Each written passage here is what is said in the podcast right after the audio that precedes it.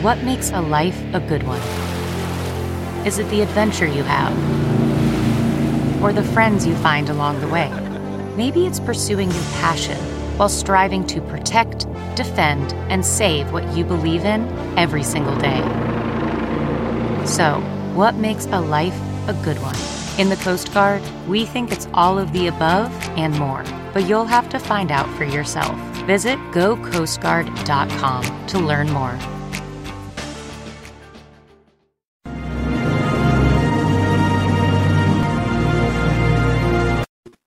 Hello there, everyone. Judge Napolitano here with Judging Freedom. My guest today is one of the strongest, most powerful, and most cogent voices against the aggressive use of the United States military in the country today, Scott Horton.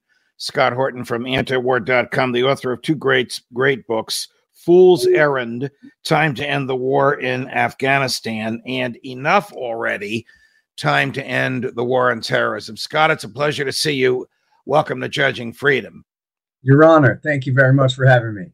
As we speak, the White House has leaked that it has put 8,500 American troops on ready, prepared to send them to Ukraine. Under what conceivable constitutional or moral theory could they actually do so? Well, a small point of clarification there, sir, is that they're saying right now that they're prepared to send these troops to other Eastern European states, such as the Baltic states or Poland, or possibly Hungary, something like that, as essentially a symbol.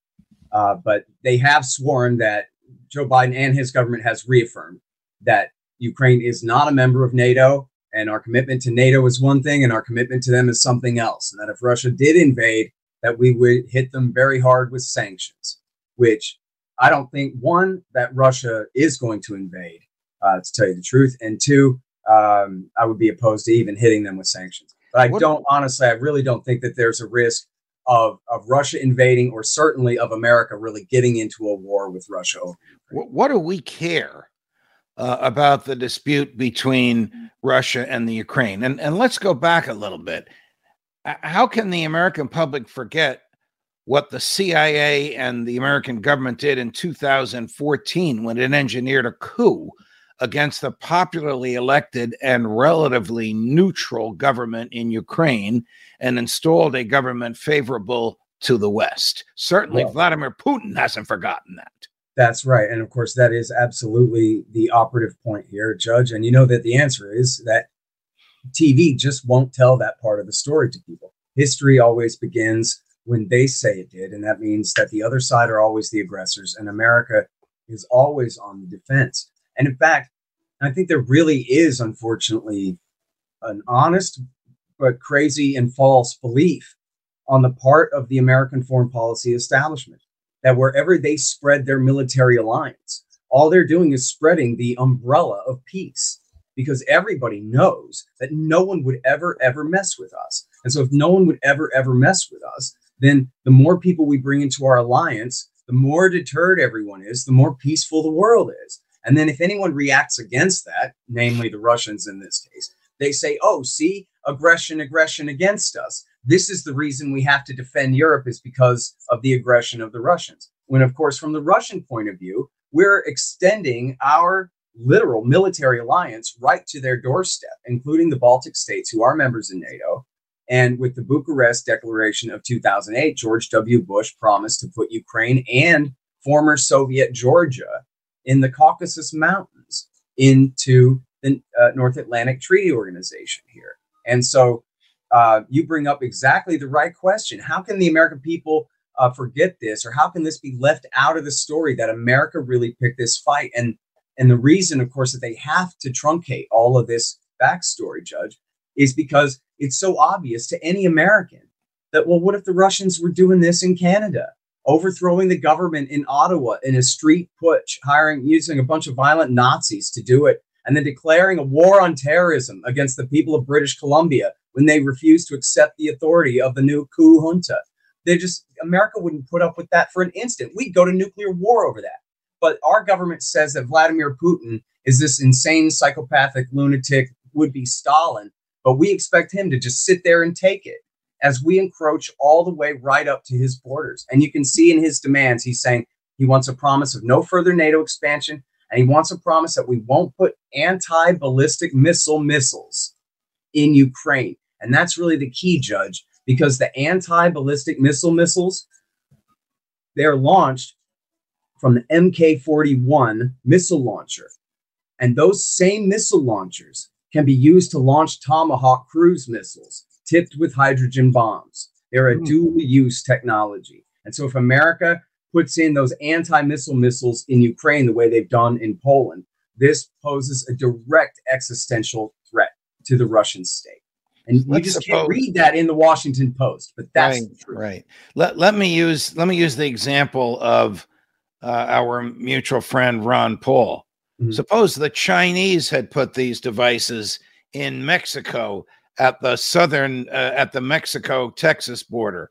Wouldn't the United States be on the other side, ready to defend? I mean, isn't Putin would be derelict in his duty if he didn't defend against this stuff, wouldn't he? That's right. And by the way, I want to go back to another great point that you made, sir, which is the relative neutrality of the president, the democratically elected president that America overthrew in 2014. Yes. He was ready to sign a deal with the European Union as a step of integrating with the West and eventually with NATO. And then they, at the signing ceremony, they added all these new demands that you cannot also have a deal, a trade deal with Russia. And you have to take all these additional loans from the International Monetary Fund.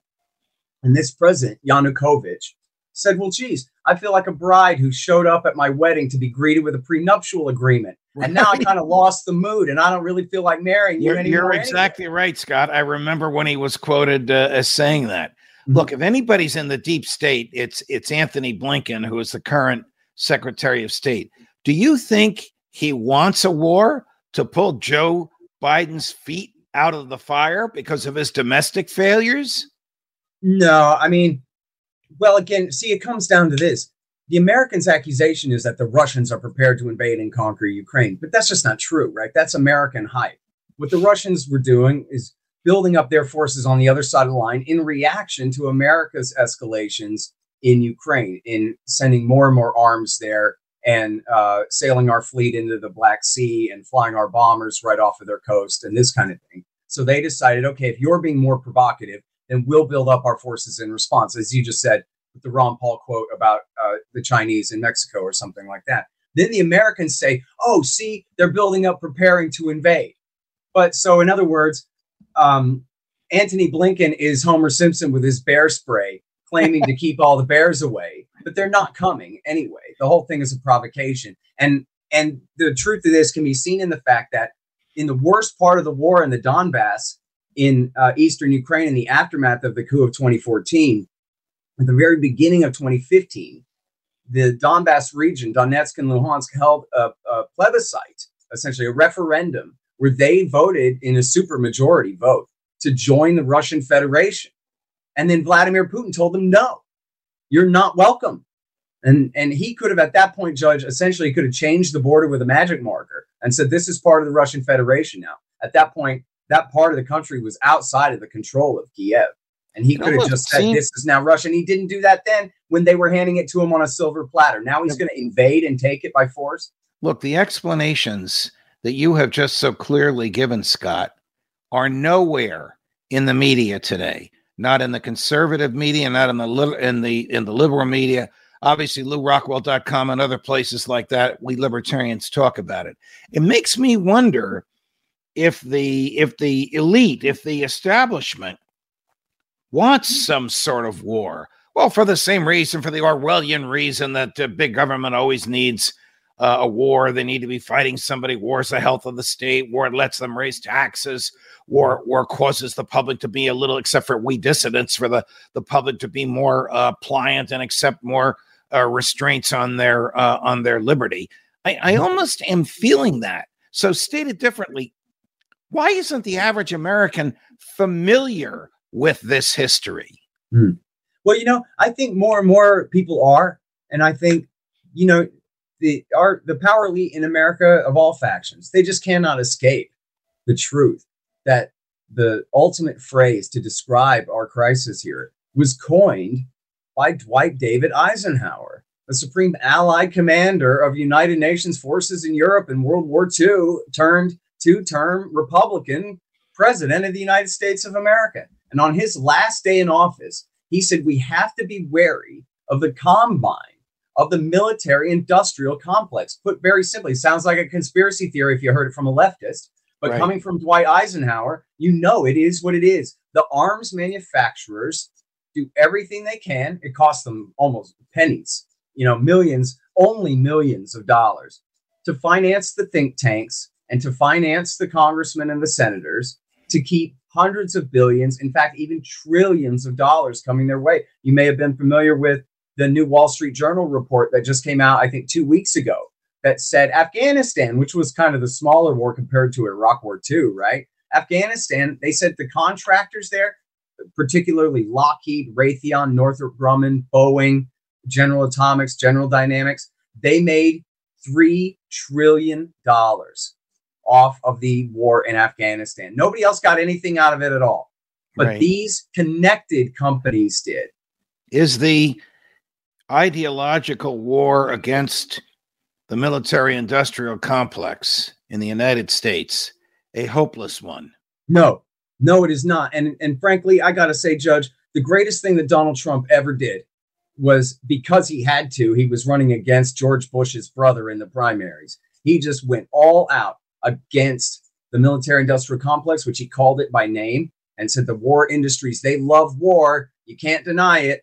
And he also attacked America's wars in the Middle East. And this is the worst decision any American president ever made, was when George W. Bush decided to go knock over the whole Middle East, not just Iraq, but just go over there. And when he said that, it's the same thing that Ron Paul did in 2008 and 2012. Right. Donald Trump just hit it all the way home, that for conservative, American, patriotic Republicans, you can hate the American empire. There's nothing to cheer for here. There's no victory, as Donald Trump said. What have we gotten for all of this? Yeah, Trump. And so the mood really has changed on the right toward America First, Judge. I wonder if the mood has changed on the right because there's such antipathy towards the very incompetent current Democratic administration. I mean, Trump himself used drones to kill people, not the extent that Barack Obama did. He didn't kill Americans like Barack Obama did. He didn't bomb a dam like Joe Biden did, which killed countless people. So many people are dead. We don't even know the number in Syria. But he did use drones to kill people, which violates the Constitution and which violates international law. Is there a temptation or a lust on the part of presidents to kill? Well, I do think that there is. If you go back to H.W. Bush when he started Iraq War I, in fact, this might have been from Panama. There was a New York Times reporter named Appleman who wrote that this is the rite of passage for all American presidents, the letting of blood. And this is, the newspaper record. This is the official point of view of the American establishment. Remember when Donald Trump attacked the Assad regime in Syria? Now, he'd been bombing ISIS targets and other targets in Syria. But when he attacked the Syrian state over the fake gas attacks of 2017 and 18, the media absolutely cheered. They said Donald Trump became president today. Here they were saying that he was a traitorous agent of the Kremlin. And then later that afternoon, wow, what a leader. And Brian Williams, of course, quoted a Leonard Cohen song, twisted out of context, to praise the beauty of our cruise missiles being launched from our battleships at sea. And there is, especially among the media, and I think among the whole political class, look, at the end of the day, Judge, what is the state? It's the war power. Correct. That's what it is. And if you have that power in your hand and you don't exercise it, then you go down in history as a loser, a wimp, a nobody, a nothing. As George W. Bush said, all great presidents are war presidents. Correct. If you look at these lists that come out by academics, it doesn't mean anything to you and me and the people watching and listening to us now, but the New York Times and, unfortunately, the public school history books will include it. Great presidents are war presidents, and fledgling presidents, candidates for president, all know that. I mean, could you imagine if Tom Cotton were in the White House right now? We'd have 100,000 troops in Ukraine, and we'd be provoking Vladimir Putin. I don't know. Yeah. I'm not as optimistic as you, Scott. I think that the war machine in America is so integral to the government. I mean, government is a monopoly of force in a geographic area. That's the Ludwig von Mises definition of it. It was as true when he said it as it is today. I don't know that we're ever going to have a Ron Paul-like or Scott Horton-like mentality in the White House. I often fear the American public likes a Theodore Roosevelt tub thumper. Look at how strong I am. Look at how proud I made you by vanquishing, fill in the blank, some created enemy, like George W. Bush created Iraq as an enemy. Right. Yeah, look, I mean, obviously you're right that they're in the pole position now, but I guess I look at it like this. In fact, there have been studies like this that just show that public opinion doesn't count. What counts is lobbying. What counts is organized political pressure by groups that can flex some financial power. But I believe that there is a major exception to that, and that is the warfare state. And, you know, you mentioned the drone wars earlier. Why the big focus on drone wars? Because if Barack Obama had continued W. Bush-sized occupations with the entire Army and Marine Corps infantry on the ground like that, the American people absolutely would not have stood for it. So they retreated to drones, right? We're going to go from big invasions to these so-called scalpels in this country. But you look at in the two major wars, we've had quite a few, but the two major wars of our era, Iraq and Afghanistan, that millions of Americans go and serve in those wars and then come home and see that they got absolutely nothing out of it, that both wars were absolute catastrophe, total failure in every way, despite all of the promises about how valorous this all was. The truth is just too laid bare. We really have ourselves to blame. I mean, Barack Obama killed Americans with drones because Eric Holder, his then attorney general, told him he could. I saw the memo that Holder wrote. They sent it to NBC News, and then it spread all over the place, and I saw it when I was at Fox. It was absurd. A first-year law student wouldn't have written such a piece of garbage. It basically likened killing this person was born in New Mexico and his 16-year-old son was born in Virginia while they were seated at an outdoor cafe. He likened killing this guy who'd never been charged with a crime, wasn't indicted, wasn't wanted, there wasn't a search warrant for him, to shooting at a bank robber who was fleeing a bank and shooting back at the police. I mean, that type of analogy would have flunked criminal law 101. And yet the Attorney General of the United States told the President of the United States, a former lecturer in the Constitution at the University of Chicago, that he could get away with it. He got away with it, and nobody complained except Alaki's father, who basically said, I told you so. Yep. Although, remember, Judge, at that time, the right was dominated by John McCain and Lindsey Graham and their point of view. All of talk radio agreed with their point of view. The Republican Party, their entire, position was that Barack Obama is not tough enough. He's not macho enough. He doesn't kill people enough. He ain't bad enough. But now that's really changed. And especially with his successor, Joe Biden, sitting in the chair, you get much more of the spirit. Remember, we did have this toward, I guess about the middle of Obama in 2013, when Obama wanted to attack Syria over the first major fake sarin attack. And it was the American right really folded their arms and said, no, we don't want to do this, led by Breitbart.com, which was under control of Steve Bannon at the time and others. Right. And the Republican congressman, this is before Donald Trump came with all his denouncements of the W. Bush doctrine. This is still during Obama. And the Republican right, the Republican constituents let the Congress we're just absolutely against this at this point. And I think that was really the beginning of the sea change on the right. And so, and it's mixed now, right? You have right now, the chair of the Republican National Committee is a lady named McDaniel, I believe, who is Mitt Romney's niece. And she's a hawk. And she says, oh, Joe Biden is so weak. And that's why Vladimir Putin is taking advantage of him. But you know what? There's a guy running for governor, for example, in Texas right now, running to the right of Greg Abbott in the primary. Hardcore on immigration, hardcore on all right-wing. Oh, is that Colonel Allen West? He absolutely denounced intervention in Ukraine and the use of the National Guard, and said he would protect the Texas Guard from being used for such things and all this kind of thing. So that America First sentiment is really rising up now. You're speaking about Allen West. No, I'm sorry. I forget his name offhand. I could check for you, but it's okay. That's very interesting, because I often wonder, you and I are deep into... Don Huffines is his name, sir. What's his name? Huffines, Don Huffines. Okay, I do know the name. I often wonder where conservative Republicans are. I mean, I watched your debate against Bill Kristol. And by the way, you slaughtered him. You clobbered him, but I'm a little biased. I couldn't be neutral. I don't. If Gene Epstein had asked me to moderate that debate, I probably would have said, I can't be neutral. I want to punch Crystal in the nose. But does Bill, I'm exaggerating, does Bill Kristol, does that attitude that American empire and American glory is what the people want and we must give them what they want, is that endemic to the right wing of the Republican Party today? Or is the right wing of the Republican Party, like you, saying enough is enough? Oh, I think that by far the polls show that the people are with us.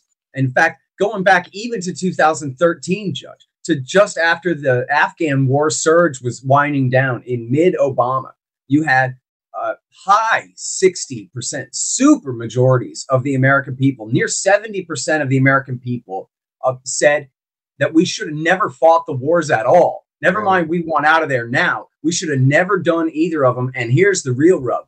The troops, the actual veterans of the Iraq and Afghan wars, they answer this question the same way in even higher numbers than the general population. When Ron Paul was running for the Republican nomination, he had more donations from veterans than all the other Republicans put together. In 08 and in 12. Yep. Yes. Yes. War is a racket, but it's a racket that it is so integral to the American system right now, the military industrial complex. Without people like you continually beating the anti-war drum, I think things would be even worse. Scott, it's a pleasure. We got to do this again. We've been going for 22 minutes. We got to do it again. Happy anytime, too. I can see from the comments that are coming in, you're very popular with my viewers, and that's no surprise. Great. Well, thanks very much, Judge. Appreciate that a lot. Of course. Judge Napolitano, Judging Freedom.